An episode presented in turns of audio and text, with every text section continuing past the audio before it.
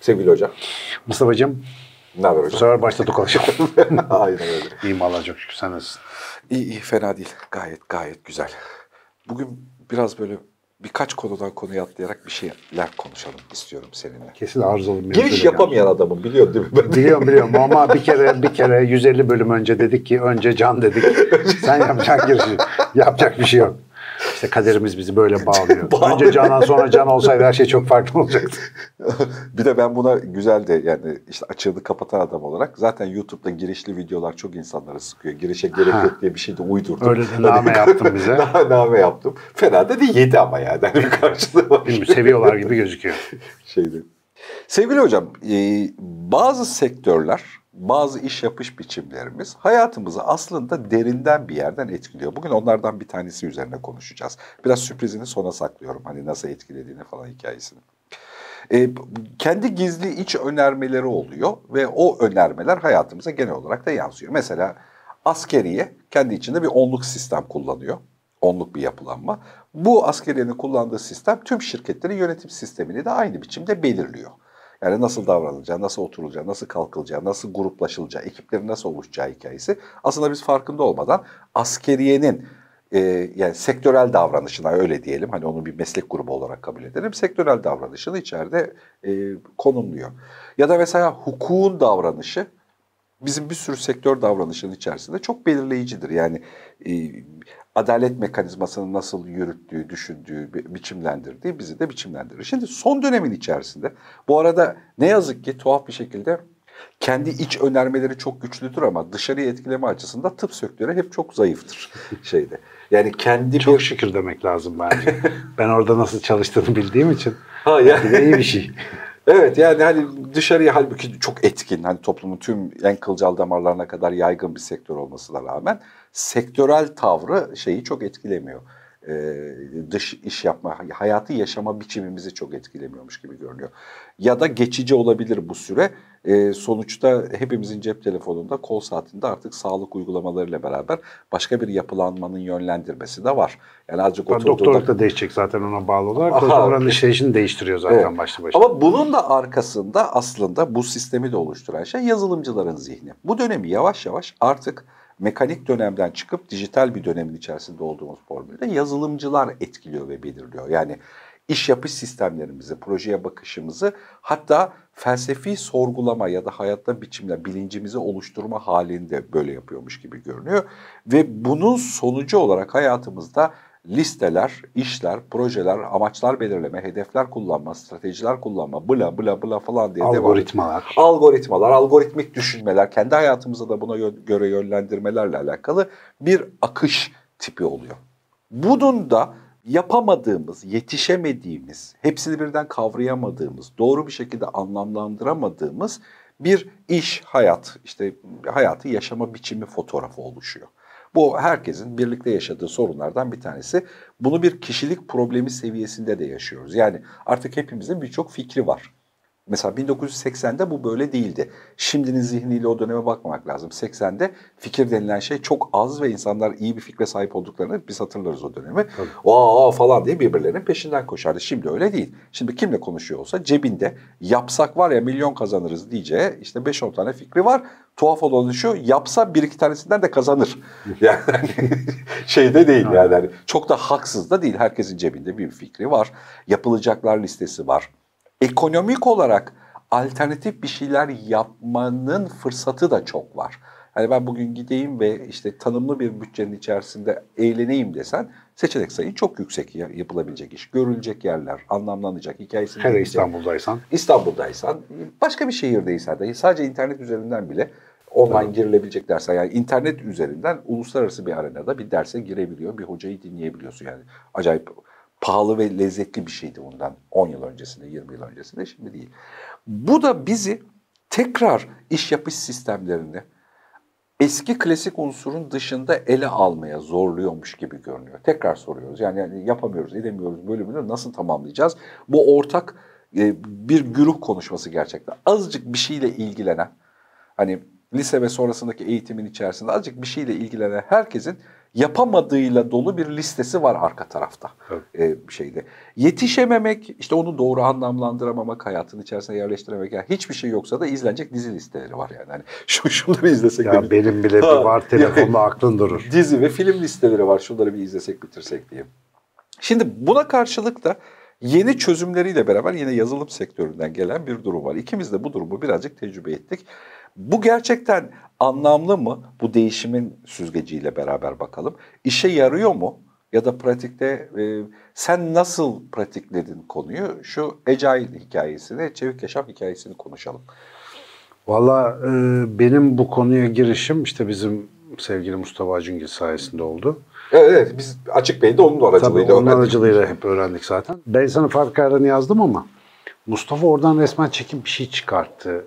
Şu o, şeyi de referans vereyim. Çok kullandığım o yokluklar devrinde yapıldık, çokluklar devrinde yaşıyoruz tespiti orijinalde Mustafa Acungil'den duyduğum bir tespittir. O benim anlatılardan öyle bir şey çıkarmıştı.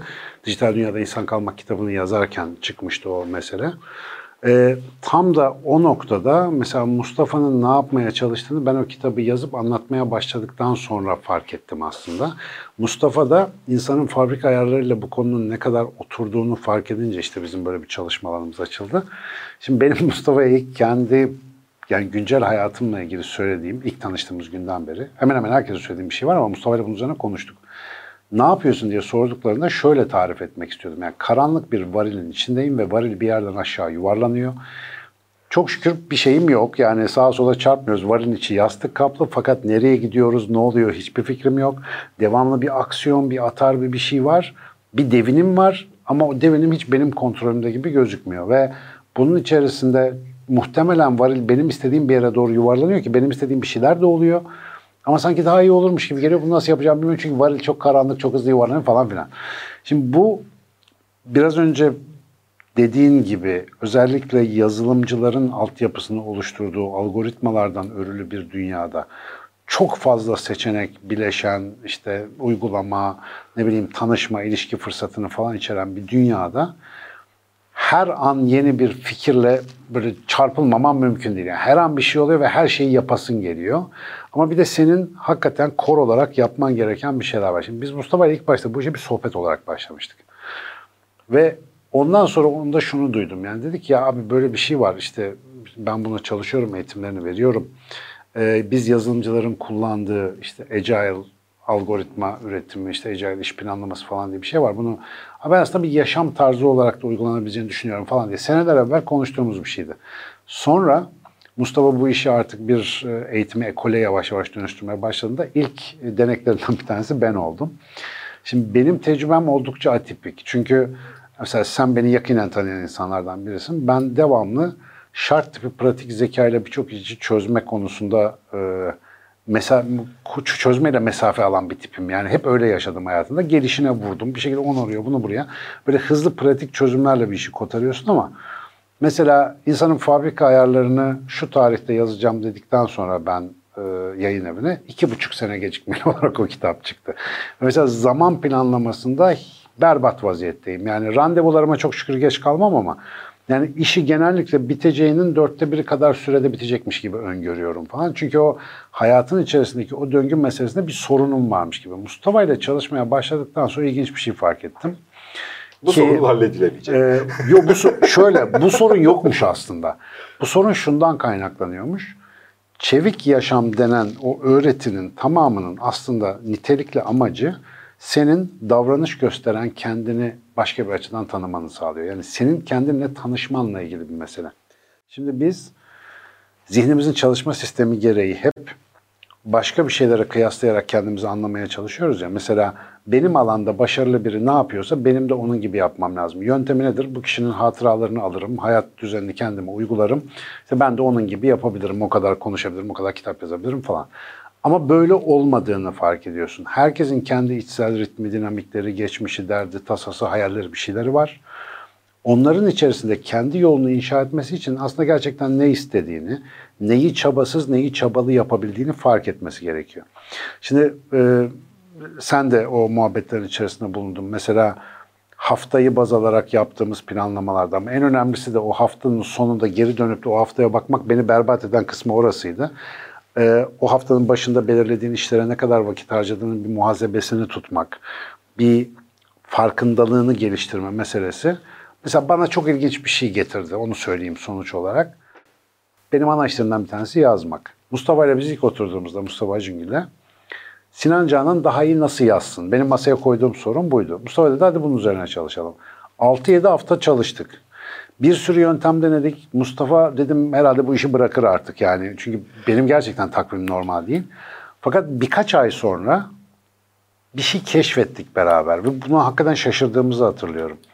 Ben bazı haftalarda artık darbe yapıp mecburen zamanımı tamamen boşalttım yani bakayım ne olacağını görmek için. Ve şunu fark ettik çok net ki bu benim bildiğim bir şeydi ama bu yöntemle bakmadan göremiyordum. Ben hiçbir şey yapmadığım zaman zaten yazıyormuşum. Yani bunun için planlama yapmama değil zamanımı boşaltmaya ihtiyacım varmış. Çünkü ben onu yapacağım diye program koydukça oraya kilitleniyorum mesela yazamıyorum. Çünkü mesela yazmak, konuşmak benim için nefes almak gibi bir şey. Yani bir insan nefes alacağım diye programa yazar mı? Kendimle ilgili tanımadığım bir kısmı tanımış olmak şu anda mesela kalıcı olarak bende bir davranış değişikliği yaratıyor kitap bitirmek istiyorsam tek yapmam gereken şey 3 gün kimseyle görüşmeyeceğim bir boşluk ayarlamak. Oraya hiçbir plan yapmama gerek yok. Oraya sadece randevu almayacağım, bir şey olmayacak. Mesela bu aralar pek beceremiyorum yine ama bu farkındalık olduğu zaman orta ve uzun vadede ve önündeki haftaya bakarak haftanı planlarken biz her hafta yapıyoruz malum inşallah. Pazar bazı haftalar kaçıyor ama pazar günleri yapıyoruz onu. Onu planlarken bu farkındalık çok işe yarıyor. Yani netice itibariyle yazılımsal bir teknikle aslında haftanı planlıyormuşsun gibi gözükürken aslında haftan üzerinden ki burada geriye bakmak işte çok önemli. Kendini anlıyorsun. Biz çoğu zaman bunu yaptık mı yaptık, bitti mi bitti kafasıyla bakıyoruz. Ama nasıl yaptık? Ne kadar sürdü? Ne kadar efor gayret harcadım? Ya da onu yapacağım diye neleri feda ettim? Ya da e, mesela bir başka önemli farkındalık da şu, sen de sanıyorum ona benzer bir şey yaşamıştın çok yapmak istediğim bir şey var. Aylar geçiyor. İşte çevik yaşam oturumlarında konuşuyoruz üzerine. Mustafa diyor ki peki şu konuyla ilgili ne yaptın? Hani detay vermeyeyim şimdi. Diyorum ki bir şey yapmadım.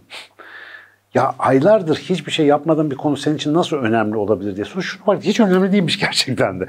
Onu mesela benim ana işler kategorisinden çıkarttım öyle olması gerektiğini düşünüyorum. Halbuki o benim için öncelikli bir mesele değil. Ve çıkarttım onu oradan. Oh bir rahatladım yemin ediyorum. Böyle sırtımdan bir yük bırakmış gibi oldum yani. Çünkü arka planda diyorsun ki yapmam lazım. Niye yapmam lazım? Cevabı yok.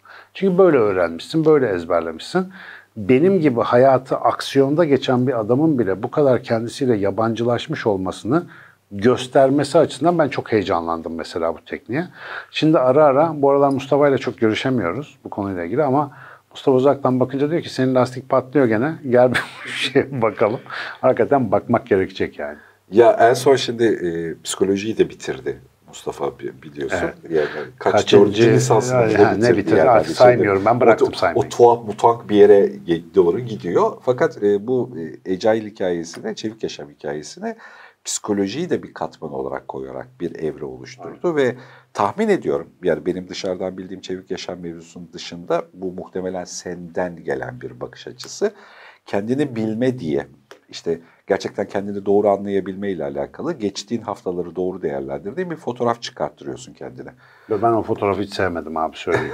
Şimdi çok ben de gıcık. mesela hayatımda hiç tahmin etmediğim bir iş modeli en çok yaptığım iş olarak çıktı. Mesela benim hayatımda hiç yani listeye yazmadığım ve farkında olmadığım şey iş takibi diye bir iş yapıyormuşum aslında ben. Yani hani arka tarafta çünkü işte fikirler geliştiriyorsun bilmem ne falan ama bunlar aslında yüzde yirmilik küçük bir bölümün içerisinde yapıyorsun. Geri kalan yüzde seksen sekizde bu fikir ya da projelerin takibini yapmak zorundasın. Mesela bunu hayatımda ben, benim de şaşırdığım yer odur. Benim hayatımda hiç yokmuş gibi davranıyordum. Halbuki günümün büyük bir bölümü bu işleri takip ederek geçiriyorsun işte o mailin cevaplandı mı, o iş oraya aktı mı ya da bu buraya devam ediyor mu falan diye. Beni de o bölüm çok şaşırtmıştır. Burada üzerine aslında birazcık e, dibini kazımak istediğim şeylerden bir tanesi. Mesela çevik yaşam ana vaatlerinde, ana zemininde şunu söylüyor. Biz amaçlar ve hedefler için büyümüş bir kuşağızdır. Bizim amaçlarımız vardır ve tutkuyla gece gündüz o amaçlarımız için çalışırız. Çalışmalıyız ya da hani bize Erdem öğretilen budur. E, ha, yani bize öğretilen iş planı, iş hayatı budur. Bir şey amaçlarsın, hedeflersin ve bunun için ölesiye de gerekiyorsa çalışırsın o sonuca ulaşmak için. Çevik yaşam mesela bundan çıkıyor artık. Amaçlar vardır ama amaçlar gelecekte ve o haftanın birinci konusu değilse gelecekteki bir süreçtir. Amaçları parçalarsın. Zaten oraya doğru giderken o amaçlar değişir. Yani o amaçlar Aynen. aynı biçimiyle de kalmaz yani e, bir şeyde. Senin ana konun bu haftadır. Yani bir dar boğazdır burası o bu haftayla sınırlı saati ve zamanlaması olarak. Bu dar boğazdan sağlıklı bir şekilde geçirebildiğin anlamlı. Geçiremediğin anlamlı değil e, bir şeyde. Bunu kabart, e, abartmamak gerekir. Aynen. E, şimdi bu bakış açısındaki bu değişim ilk dinlerken güzel geliyor ama aslında radikal bir değişim. Çok. Yani o amaçları ve tutkuları için var olan insanla gerçekten bunu haftalık planlayabilecek ya da akışında olabilecek insan birbirinden farklı insan ve daha mühendislik gerektiriyor. Böyle bakıyor. Hamasetle aksiyon arasındaki farkı bu yaratıyor abi işte. Ben onu keşfettim. Devamlı hamaset yapar ben. Ben şu hedefin peşindeyim. Bu hafta ne yaptın baba? Ben peşindeyim olsun falan. Yani işte ailesi iştir kişinin lafa bakılmaz. Aslında çevik yaşamla çok güzel tespit edebileceğimiz bir şey gibi gözüküyor.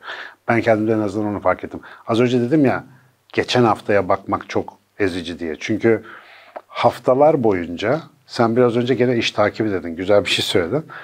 Ben özellikle o takvime işaretlemediğim ama o çekik diş gibi koca koca boşlukları dolduran mevzuları fark etmeye başladım. Mesela Twitter'da, Netflix'te, internette amaçsızca gezerken harcadığım vakitleri gördüm orada. Şimdi bunların çoğunu kendimce şöyle rasyonelize ediyorum ben. Öğreniyoruz abi, bir konu arıyorsun. Abi öyle değil. Benim herhangi bir şey okuyup öğrenmem 15 saniye alıyor artık. Bu kafayla, bu bakış açısıyla çok hızlı öğrenebiliyorum. Geri kalanı geyik. Yani ona bastım, buna baktım, dur bakayım Instagram'da buna göndermiş, Twitter'da buna yapmış. Bu farkındalık sana diyor ki, evet sen bir şeyin peşinde gibi gözüküyorsun ama ona hakkını vermiyorsun. Şimdi bunu itiraf edelim, şimdi masaya koyalım. Bu büyük bir e, sarsılma yani. Ve tabii ben bunu birazcık saklamıştım ama doğru söylüyorsun. Yani ben de aslında hayatımın önemli bir bölümünü televizyon açıkken ders çalışmaya çalışan çocuk gibi geçiriyormuşum. Yani. Aynen öyle işte. Ben bir de dikkati dağılmaya çok müsait olan bir adamım. Ya bazıları dalga geçiyor gerçekten beni dışarıdan çalışırken izlediğinde. Yani ben aa şu raporu yazayım, bu rapor Sinan Hoca'yla dur drive'dan bir şey gönderdiydi. Aa Yasemin ne demiş bilmem ne falan derken var ya zihnim böyle bir akışın içerisinde devam eden bir adam. Benim bir şey konsantre olabilmem için küçük elektrik şokları falan vermek gerekiyor hikayede. ADHD gibi bir durumumuz yani gerçekten. Ve o fark edilmiyor biliyor musun? Yani insan kendi içinde bulunduğu hale dair zihinsel bir tutarlılık inşa etme gibi bir refleksi var. Yani böyle güzel diyor zihin. Tamam sen takıl ölmüyoruz güzel gidiyor işte böyle. Fark ettiğin anda rahatsızlık başlıyor. Mesela bir sürü insanın ben bundan rahatsız olduğunu biliyorum. Yani kendi hareketleriyle yüzleştirdiğinde ben öyle yapmadım ki. Ya da yaptım da bir soru niye yaptım falan. Canım sıkkındı falan gibi bahaneler çok fazla üretiyoruz. Burada esas seksi olan, güzel olan, tatlı olan şey şu. Bunu kendi kendine yapmayı öğreniyorsun. Yani birisi, şimdi biz dışarıdan bir otoritenin bizi düzene sokmasına çok alışmışız. Evet çok sinir bozucu bir psikolog duruşuyla çalışıyor bunu Mustafa Acun. Gerçekten yani, yani hani bir şey söyle de yapalım ya falan. Yok hiçbir şey söylemiyor arka tarafta. Daha fenası ne biliyor musun? Mesela bir şey fark ediyoruz diyelim 2-3 aylık çalışmanın sonrasında. Ya ben bunu normalde babama söylemem yani anlatabiliyor muyum? Çok çok böyle kötü bir şey fark ediyoruz. Yani ben buna da vakit harcanır mı diyeceğin saçma sapan bir şey yapmışız mesela. Ya ama Mustafa'ya tabii söylüyorum orada oturumlardan üzerinde çalışacağımız bir şey çünkü. Mustafa diyor ki çok güzel. Tamam bak bunu bulduk da ya bu kadar ya çok kötü bir şey bu. Güzel falan değil yani. Ama güzel olan tarafı şu. Fark ettiğin anda hele ki kendinle dalga geçebilmeye başladığında değişiyor otomatikman. Yani hiç onun için özel bir plan program yapmana gerek yok. Hep diyoruz ya farkındalık değiştirmeye başlıyor diye zaten. Evet, o yüzden bu bütün mesele bir fark etme meselesiyle ilgili. Şimdi ben Mesela bu- biz bir açık yeşil, şey, açık yeşil nedir ya? Çevik yaşam. açık beyinli. açık beyinle çevik yaşam karışınca açık yeşil oluyor bak. Bunun, bunun yeni keşfi. Şimdi biz bunu açık beyinle açıyoruz. Tamam. tamam mı? Okullara koysaydık ne olurdu simülasyonu yaptım kafamda. Ya bana mesela ortaokulda, hadi lisede biraz daha elim kalem tuttuğu bir zamanda Birisi bak koçum hayat böyle bir şeydir. Ki o zaman lay lay lom yani çok büyük hayalimizde, çok büyük işimizde yok. Basit düzeyde biz bu beceriyi geliştirseydik ve bu bir hal olsaydı bizde. Şu anda ne olacağını emin ol tahayyül edemedim. Öyle bir yaşamı hani hayatına oturtturmuş, onu hal edilmiş bir insanın nasıl bir sistem kuracağını bilemeyecek kadar uzak kalaşmışız biz ondan. Çünkü hep bir otorite, hep bir dış yönerge, hep bir kural kaide bizi yönlendirsin. Biz işte belli verili sloganlara doğru gidelim, belli e, ne derler ona ünvanlarımızla hareket edelim. Profesörsek ona göre bilmem neysek ona göre takılalım. Ya halbuki biri dese ki hacı senin gündemin var. Bak biliyor musun o gündemin için ne yaptığını? İşte üniversiteyi kazanacaksan onun için ne kadar ne yaptın? Ve kendine kızmadan, kendini yargılamadan, tanıyarak ilerlemek insanı baştan başa değiştiren bir şey. İnşallah yani açık beynin bütün diğer işlerinde olduğu gibi bunun da ben eğitime bir model olacağını düşünüyorum. Yani bu eğitimdeki gereksiz bir sürü müfredatın içinde böyle gerekli parçaları yerleştirmeye cesaret edecek birileri çıkacaktır diye düşünüyorum. Ee, bir birkaç tane nokta var. Bunlardan bir tanesi. Biz bu konuya ben de kişisel olarak aynı refleksi vermişim. Yani ben de dıştan gelen yeni bilgiyi nitelikli bulduğum sürece çok eğlenirim, çok içinde dolaşırım. Mesela çok tuhaf duygusal refleks veriyorsun. Fazla plancı olmak, sanat eğitiminin de getirdiği defaktolardan bir tanesi. Hayatı sana doğaçtan getirecek fırsatları kaçırıyormuşsun gibi bir aura doğuruyor. Fazla plancı olmak sanki dışarıya böyle şey, dolandırıcıymışsın hissi. Sen çok planlıysan eğer, çok her şeyi planladıysan ya da yürüdüysen böyle bir şey oluşuyormuş fotoğrafı oluyor. Bu, bu duygusal defansı önce keşfetmek gerekiyor. Bu bir duygusal durum.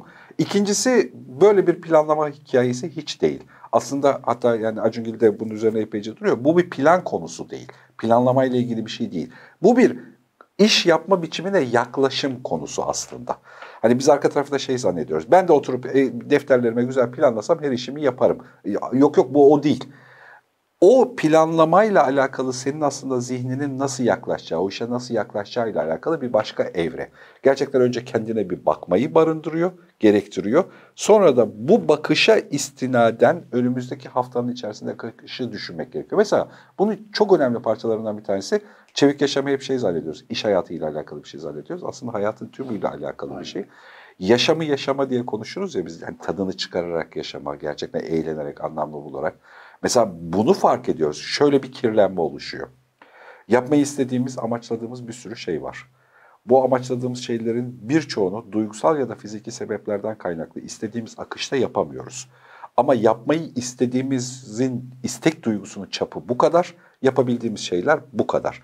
Bu istek çamuru hayatı, yaşamı, işte akşamleyin güzel bir yemeği, işte ne bileyim akşamleyin bir yere konsere gitmeyi ya da gitmemeyi de engelliyor. Çünkü yapmayı planladığım bir şey ama yapmaktan bir gerekçeyle de vazgeçtiğim ve elini geri tuttuğum bir ikinci şey o sürecin hepsini kapatıyor ve öyle bir tuhaf vicdan azabıyla evde aptal aptal YouTube'dan bir şey izleyerek hem boş vakit geçiriyorsun, anlamlı ve tatlı bir şey yaşamıyorsun hikayede hem de işi yapmıyorsun. Yani ikinci ikinci bir evreye dönüyor. Bunu tespit etmek. Bunu bunu fark edecek, bunu berraklaştıracak, bu çözünürlüğü arttıracak bir bakış açısına sahip. Ve mesela bana bütün bu hikaye içerisinde o dediğin karma şeyi ben çok yaşayanlardanım. Bir sürü şeyi işte bu zaman distorsiyon, e, zaman bozulma illüzyonu diyeyim ona. Öyle bir şey keşfettim kendimde. Onun için mesela aynı ana bir sürü bir şeyi koyabileceğimi düşünüyorum. Haftayı an olarak düşünürsen. O haftanın İstanbul'da aynı anda üç, iki farklı yakada üç randevu vermek gibi bir aptallık aslında bu. Yani İstanbul'da pratikte gidemezsin oraya, onu biliyor olman. Bunun için tabii İstanbul'u tanıyor olman, kendini biliyor olman, trafik denen şeye aşina olman falan lazım. Ben Ankara'dan geldiğimde İstanbul'da o Tonga'ya çok düştüm yani. Herkese mavi boncuk dağıtıyordum. Gün 12 saat abi gündüz. Her yere giderim falan. Nerede? Zaten gitken 12 saat sürüyor bir taraf. Dolayısıyla o farkındalığa vardıktan sonra o karmaşanın sende ne kadar vakit ve enerji emdiğini fark edince benim için hayattaki en zor olan şeylerden bir tanesinin pratiğinin zamanı geldi reddetmek, hayır diyebilmek. Bazı şeyleri alan dışı koymak. Mesela atıyorum 6 hafta boyunca önümüzdeki, 3 ay boyunca, 5 ay boyunca neyse ben bununla ilgilenmiyorum abi. Bu şu anda benim gündemimde yok. Şunlar benim gündemimde var. Ben, ben bunları yayacağım. Ve bu hafta sadece bununla uğraşacağım. Şimdi bu bana çok gıcık bir şey gibi gözükürmüş eskiden. Senin dediğin sebeple. Çünkü hep böyle planlı program mık mık tiple ve sinir olmuşum yani böyle kravat, ceket, Bize takdir edilisi bir şey değil ha, yani. Evet gıcık yani. Ama o gıcıklık ya o plan olmak o değilmiş. O görüntüdeki bir öz disiplin vitrini. Yani ben böyleyim prensiplerim vardır falan. Gerçek anlamda çevik yaşayan insanların öyle görünmediğini de fark ettim her şeyi yapabiliyor gibi gözüküyorlar ama farklı farklı zamanlarda yaptıkları için sen yani adam bunu bıraktı, şunu yaptı, böyle programla falan demiyorsun. O sadece kendini tanımış ve ne yapacağını bilir bir şekilde. Çok net bir şekilde yok abi şu anda onunla ilgilenmiyorum diyor mesela. Ya da o anda gündemine uygunsa hadi gel buna hemen dalalım diyor ve seni hızlandırıyor. Böyle bir pozisyona oturabilmek verimliliği çok arttıran bir şey. Bu arada Bunlar sadece anlattığım farkındalıklar. Yani benim biraz Mustafa'nın da kabul ettiği üzere bu Mustafa da o Mustafa da bunu kabul ediyor ki ben normal bir adam değilim. Yani benim yaşam sistemim çok öyle hemen fark edince düzelebilecek gibi bir şey değil. 20 senenin bir şeyi var üzerimde, tortusu var, alışkanlıkların. Ama bende bile fark ettirdiği ve değiştirdiği şeyler çok önemli. Erken yaşlarda tekrar ediyorum, böyle bir alet çantasında alete sahip olmak paha biçilme, İsviçre çakısı gibi bir şey yani. Çok önemli bence. Sadece bir iş yapmak için de değil, hayatı tadını Hayatın çıkararak için. yaşamak evet, için aynen. gerçekten gerekli. Ben özellikle onu yani hatırlatman çok önemli. Ee, hayatın kendisi bir ciddi bir şey abi. Hayat ciddi bir şey. Geçiyor yani. YouTube'da, sosyal medyayla, onunla bununla geçen şey senin bir daha geri gelmeyecek olan ömrün. Yani bu ömrünü bir işte seyahat, yolculuk gibi düşünürsen çoğumuz tatile çıkarken 30 bin tane hesap yapıyoruz yani. Ama her gün yaşadığımız hayatla ilgili böyle bir farkındalık, farkındalık da demeyelim o da rahatsız ediyor. Böyle bir yönteme sahip olmak yani hayat yaşama yöntemi bu bir nevi bir bilgelik getiriyor yani otomatikman. Bunun da kendi kendine olmasını beklemek boş yani öyle bir şey olmuyor. Herkes işte boğazın kenarında güzel bir manzara fotoğrafını beğenirken ya da bununla ilgili sohbet ederken ya da ulan bunu da yapmak gerekiyor, duruyor git yapmak gerekiyor, gitmek gerekiyor bilmem ne derken gitmeyi unutuyorsun. Lan İstanbul'dasın işte oraya gitmek şuradan şuraya. Nerede olursan ol şuradan şurası. Hani gidebileceği yerlerden bir tanesi. Bunu gitmeyi bir türlü gitmeyi planlayacağım derken hayat geçiyor. Aynen. Öyle diyeyim. Bu Çok boş... ilginç oldu bak. Dün akşam yıllardır merak ettiğim, seyredemediğim bir filmi seyrettim diyeyim ama yarım kaldı. Hepsini seyredemedim. Night and Day diye bir film vardı Tom Cruise'la Cameron Diaz'ın. Ee, eski yani birkaç 10-15 senelik film herhalde. Orada bir replik var uçakta Tom Cruise'un söylediği. Kız diyor ki bir gün şuraya gideceğim. Tom Cruise diyor ki bir gün asla demektir. Dedim çevik lan bu. Bildiğin çevik. Yani film eski ama mantık aynı bir gün yapacağım diye bir şey olmuyor. Yani şimdiden onu koymak. Mesela Mustafa bana Avrupa motosiklet turunu yazdırdı Trello'ya. Orada yazıyor şu anda. Ve onunla ilgili ne zaman aksiyon alacağım da belli. Ee, bu yazdan itibaren planlamalara başlıyoruz inşallah. Güzelmiş. Hocam teşekkür ettim.